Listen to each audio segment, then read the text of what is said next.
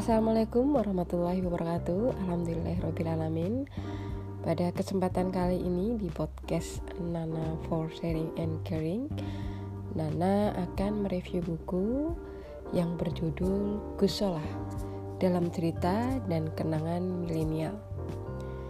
Buku ini ditulis rame-rame ya, bukan hanya satu orang Dan prolognya ditulis oleh Kiai Ahmad Mubarak Yasin tahun terbit eh, buku ini tahun 2020 jadinya sangat baru ya. Dan di launching pada bulan Juli. Sedangkan jumlah halaman dari buku ini ada sekitar 157 halaman. Ini non kata pengantar dan cover. Harga buku ini 65.000 tapi para pendengarnya Nana kalau seandainya mau beli buku ini bisa menyisihkan uangnya bisa lebih dari 65.000 itu sudah uh, membantu untuk untuk uh, bersedekah seperti itu. Dan pastinya buku ini sangat legal karena sudah ber ISBN ya. Sedangkan untuk profil para penulis di sini rata-rata pemuda ya. Pemuda dan pemudi ya. Karena semua penulis yang ada di buku ini yaitu semuanya santri dari beliau Gusola juga orang-orang yang pernah ketemu dengan uh, beliau. Dalam buku ini terdiri dari 30 bagian yakni tentang ulasan-ulasan para penulis tentang Gusola itu itu sendiri. Pastinya dari berbagai macam uh, sisi dari berbagai macam pandangan tentang Gusola termasuk di dalamnya juga uh, sebuah prolog yang diberikan oleh Kiai Ahmad Mubarak Yasin ini yang membahas tentang Gusola dan Corona. Ini subtitle yang diberikan oleh Ahmad uh, Kiai Ahmad Mubarak Yasin dan di dalam prolognya Kiai Mubarak ini juga menjelaskan bagaimana sosok Gusola sudah memprediksi tentang virus COVID-19 atau yang lebih dikenal untuk saat ini yaitu uh, coronavirus yang sampai detik ini masih belum ada uh, vaksinnya ya. Dan di situ juga dibahas juga bagaimana Gusola uh, bercerita tentang flu burung itu lengkap sekali ya dan juga bagaimana uh, polemik yang terjadi pada saat itu. Uh, Gusola juga sisi Gusola juga dibahas ada 29 bagian yang lainnya tentang kesehariannya beliau dalam kehidupannya mulai dari sosial, politik, budaya, pertahanan dan keamanan. Dan yang tidak kalah menarik di sini Eh, di buku ini juga dibahas tentang kehidupan beliau bersama keluarganya yaitu sang istri tercintanya yakni Ibu Nyai Farida.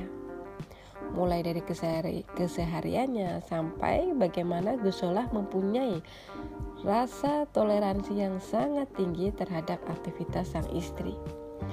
Kalau saya bisa menyebut Gusolah ini seorang sosok feminis Kenapa saya bilang seorang feminis? Karena beliau sangat mendukung semua aktivitas yang dilakukan oleh istrinya yaitu ibunya Farida. Dan kalau kita bicara tentang literasi itu juga kita juga tidak bisa melepaskan uh, soal literasi dengan Gusola. Dan di buku Gusola dalam cerita dan kenangan milenial ini itu hampir 50% yang saya baca mengkaitkan bagaimana Gusola sangat peduli dengan dunia literasi.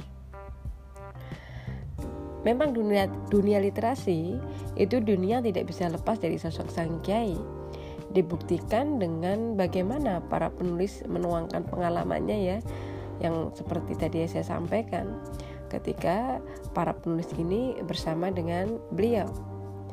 Jadi di sini juga dicontohkan bagaimana Gusola mau merogoh sakunya sendiri ya agar penerbitan buku bukan cuman saat ini atau berdirinya apa namanya uh, penerbit terbitan tebu ireng ya. Dalam juga bukan cuma itu saja dengan kegiatan literasi pondok pesantren Tebu Ireng ini bisa berjalan baik dan lancar bahkan mendatangkan tokoh-tokoh nasional. Beliau sangat antusias sebenarnya juga di sini juga bukan dibahas hanya segi materialnya aja tapi moralnya juga beliau sangat mendorong ya dengan memberikan dorongan-dorongan untuk para santri yang punya giroh dalam bidang literasi. Di sini literasinya lebih luas tentang membaca, menulis, diskusi dan lain sebagainya. Seperti yang saya lihat kebetulan saya sering berkunjung di Tebu Ireng. Bagaimana situasi di Tebu Ireng ini benar-benar uh, pondok pesantren yang tradisional tapi modern. Bagaimana setiap hari Jumat uh, santri-santrinya bisa uh, bereksplor di dunia literasi. Berpidato. Ini yang saya lihat langsung ya berpidato berpuisi berdiskusi banyak sekali bahkan di dalam uh, pondok pesantren Tebu Ireng sendiri uh, kadang ada sekitar dua atau tiga bulan sekali itu mengadakan bedah buku di Mahat Al Ali. Mahat Al Ali itu uh, mahat yang didirikan oleh beliau atas inisiatifnya beliau dan juga pameran-pameran buku yang diletakkan di dalam pesantren. Ini kalau menurut saya sesuatu yang unik dan luar biasa ya. Ini di dalam pondok pesantren ya. Ini suatu gebrakan yang menurut saya membuat para santri-santri ini uh, semangat. Jadi tidak melulu tentang agama gitu tapi disuguhkan di dunia luar dengan membaca buku. Ini yang bisa saya tangkap. Ada satu hal yang menurut saya sangat menarik juga dari salah satu penulis di buku ini yaitu di bagian yang uh, menurut saya sangat menggelitik ya menggelitiknya menggelitiknya gimana Judulnya Kiai Gemar Clipping. Kata clipping ini muncul atau saya ingat, seingat saya, clipping ini biasa saya lakukan atau bisa sering saya mendengar itu ketika saya SMP, berarti sekitar tahun 80-an ya. Tapi ternyata sosok beliau seorang kiai dengan aktivitas yang sangat luar biasa itu masih bisa uh, melakukan aktivitas clipping sampai pada akhir hayatnya. Nah, ini tulisan ini Kiai Gemar Clipping di bagian buku ini ditulis oleh Novitri Nandani ya, seorang santri dari Tebu Ireng yang berasal dari Sumeneb, Pulau Madura. Sama dengan saya yang yang tinggal di Pulau Madura. Kalau saya Pamekasan, kalau Novitri Nandini ini dari Sumeneb. Uh, di sana kita bisa melihat sisi lain Gusola yang ternyata hobi sekali dengan mengkliping segala sesuatu mulai dari hal yang kecil dari mulai majalah, koran dan buletin ya. Di mana kegiatan ini sudah unfamiliar bagi kita, kan tetapi Gusola mampu melakukannya dengan usia yang seperti tadi yang saya katakan. Sudah tidak muda lagi, tapi semangatnya masih muda ya. Bahkan bisa jadi melebihi dari yang kita yang muda atau para santrinya bisa jadi seperti itu dan dengan kebiasaan beliau dengan kegiatannya beliau dengan ide-idenya beliau di situlah muncul para penulis muda di lingkungan pesantren dan menghidupkan lingkungan literasi di pesantren Tebu Irang itu sendiri. Dan ini menurut saya sangat luar biasa ya. Dan di ada satu bagian yang membuat saya sangat uh, menarik tertarik ya yaitu di satu bagian ada ungkapan dari Gusola yang sangat saya suka di buku ini yang berbunyi idealis itu harus mengestetiskan ide tak kalah harusnya ini ungkapan uh, sederhana simple sederhana atau simple tapi bermakna luas ya bagi saya ya. dari ungkapan ini kita bisa memaknai bahwa di dalam hidup kita bisa ketika kita mau melakukan segala sesuatu, punya niatan sesuatu yang positif apalagi membawa kebaikan, rangkullah semua unsur.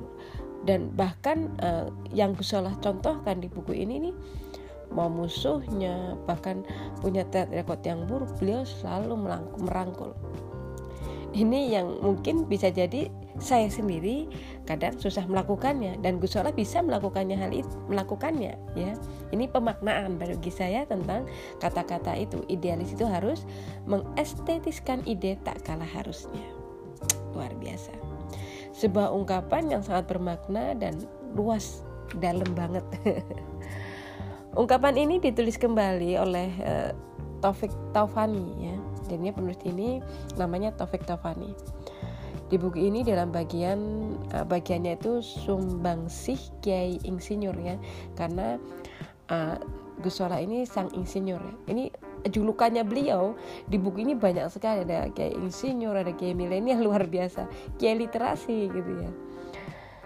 Uh, Taufik Taufani ini adalah angkatan pertama di Ma'had Al-Ali Hasim As'ari ya.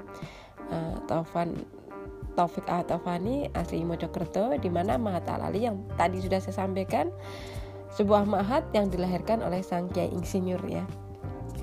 Kalau saya bahas tentang teknik bahasa dalam buku ini cukup membuat saya terbawa alur dalam situasi ketika para penulis bertemu dengan sang kiai ya. Jadinya saya seperti dibawa digeret langsung ya ketika misalkan uh, penulis uh, Mas Taufik Tafani ini bertemu dengan Kiai bahkan penulis-penulis lain bertemu dan melihat. Itu sepertinya saya membawa karena di situ uh, seperti ada kom apa ya menceritakan komunikasi itu ada seperti novel. Ya karena para penulis ini mengalir begitu saja dalam menulisnya seperti halnya menulis suatu dialog dalam novel dengan latar belakang situasi yang yang yang yang apik yang di, ditulis dengan begitu rupa dan membawa eh, pembaca ini langsung masuk di dalamnya. Seperti itu yang itu yang saya rasakan ketika membaca buku ini ya. Ya jadi reader ini enak ya larut merasakan dalam situasi tersebut. Mungkin yang dalam buku ini ya yang menurut saya agak membingungkan itu ketika di buku ini tidak tertuang bab 1, bab 2, bab 3 atau sub 1, sub 2, sub 2 dan selanjutnya.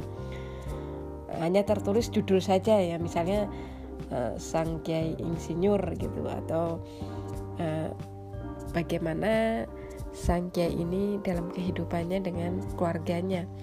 Dia tidak ditulis dengan bab, eh, di bab berbab berbabnya. Jadinya ketika contoh saya kadang kan nggak mungkin uh, setiap setiap hari atau dari jam 7 sampai jam 10 full membaca buku buku gitu ya. Jadi ketika saya berhenti dalam suatu aktivitas pasti hanya dilipat ketika ingin buka lagi saya buka di bab berapa biasanya gitu ya. Tapi kalau di buku ini saya harus menghafal apa namanya harus menghafal title tersebut bukan bab kalau seandainya menggunakan bab 1, bab 2, bab 3 atau bagian ini bagian ini itu mungkin akan lebih mudah saya untuk menghafal oh ya tadi saya selesai sampai ini selesai sampai ini mungkin itu saja sih menurut saya dalam buku ini generally oke okay. dan buku saya ini sangat uh, cukup recommended ya cukup recommended untuk para pembaca yang suka buku terutama. Jujur saya sebenarnya uh, suka buku tapi yang self improvement. Tapi ketika membaca buku ini Gusola dalam milenial kenangan dalam milenial itu itu saya merasa enak. Kenapa? Yaitu karena bacanya santai seperti membaca novel gitu loh. Membaca cerita yang nggak membosankan nah lebih tepatnya nggak membosankan jadinya bagi para pembaca yang ingin apa namanya membeli buku tentang biografi dan tidak membosankan, saya merekomendasikan buku ini. Gitu. Dan menurut saya buku ini juga apa menurut saya ya, saya pribadi buku ini cukup membuat saya mengambil pelajaran ketika bersinggungan dengan dunia luar.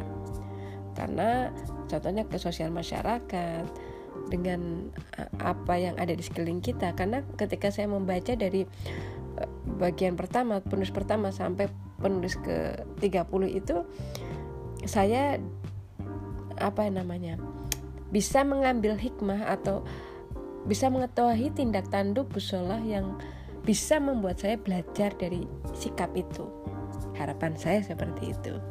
Nah mungkin uh, review buku saya tentang kusolah dalam cerita dan kenangan milenial mungkin sampai di situ ya.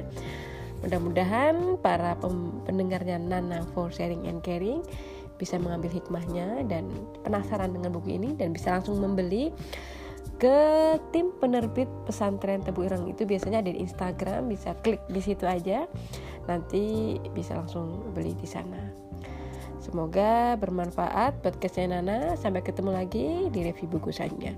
Wassalamualaikum warahmatullahi wabarakatuh.